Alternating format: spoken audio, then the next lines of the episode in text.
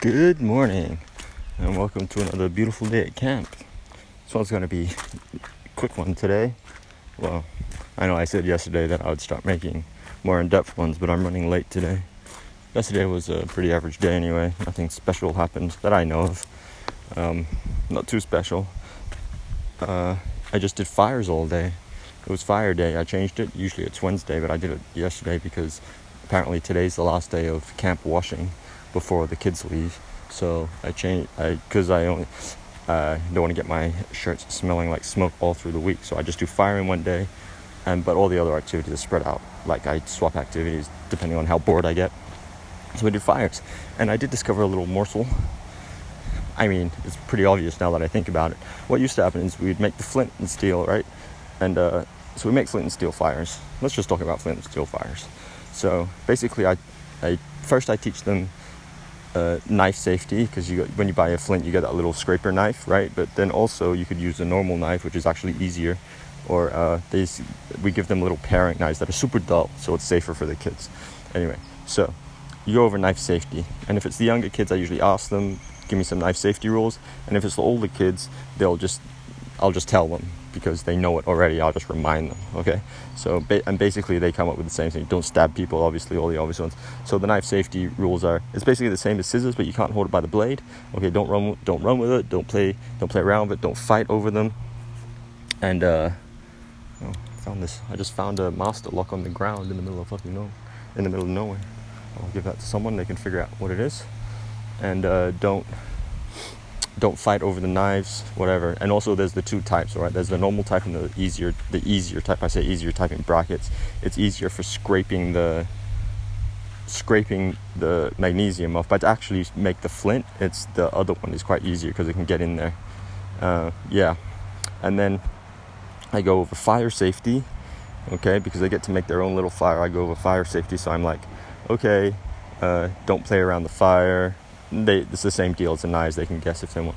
Don't play around the fire. Don't uh, make sure there's a clear area. Make sure that there's water nearby or sand or whatever. You have a way to put it out, etc. Okay, so that's safety rules. And then I go over uh, the three things a fire needs, right? So fuel, oxygen, and uh, heat. And then I say, okay, so all, let's talk about fu- fuel first. So the fuel, magnesium is one type of fuel, right? Anything that you put in the fire to make it burn is a fuel. So magnesium is kind of fuel and heat. I'm not really exactly sure, but I think I'm going to classify it as fuel.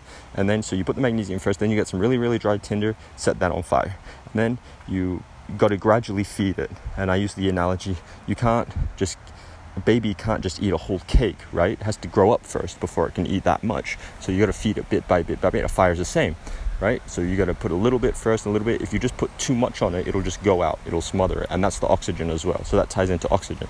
So if you put too much on a fire, it's gonna suffocate it. It needs oxygen. Okay, it needs fuel, but also needs oxygen. But it's a balance. Also, the magnesium. You can't just throw magnesium into a fire. It uh, it won't, it won't. You can't just set a bar of magnesium on fire. Actually, I don't know if that's true. Maybe you can. I'm never gonna try it. Right? I think it's probably dangerous, but anyway, I don't think you can. And that's the reason you have to shave it is to oxidize it, like to get the oxygen through it, so the, so it can burn, right? So that's uh, that's oxygen, and that's also why when you blow on a fire, it uh, makes it bigger, right? But you don't want to blow on it too early because it'll put it out. Okay, so you got to wait till it's a little bit stronger. Okay, and the last one is heat. Now, the heat is the spark. It's like any ignition.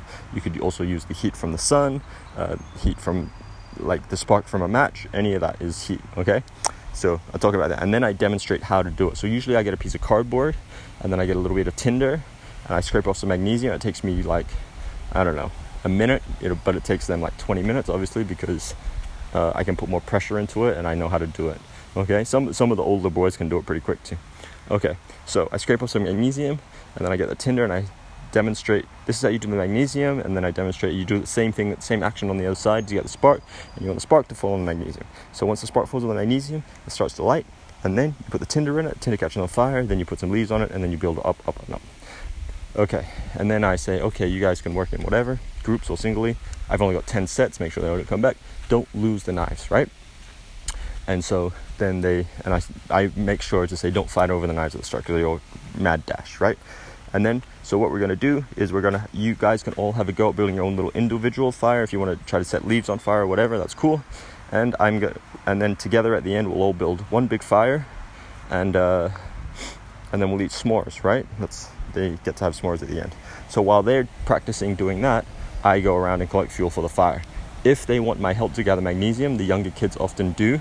I tell them, listen, go collect leaves and sticks for the main fire once you've got enough, like a big handful or whatever, I'll I'll do some magnesium for you. So that's the trade-off. I only I only thought this up yesterday.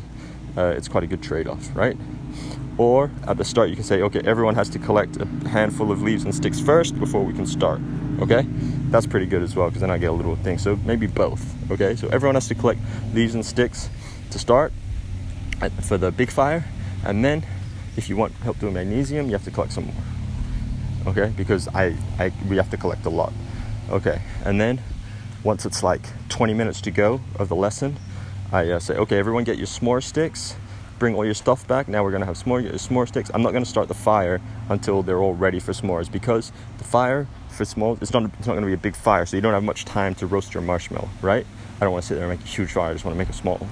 Okay so once they're all ready they got their s'mores or whatever i start the fire using the flint and steel right? And then uh, we build it up, up, up, and then and then they eat s'mores, and that's it.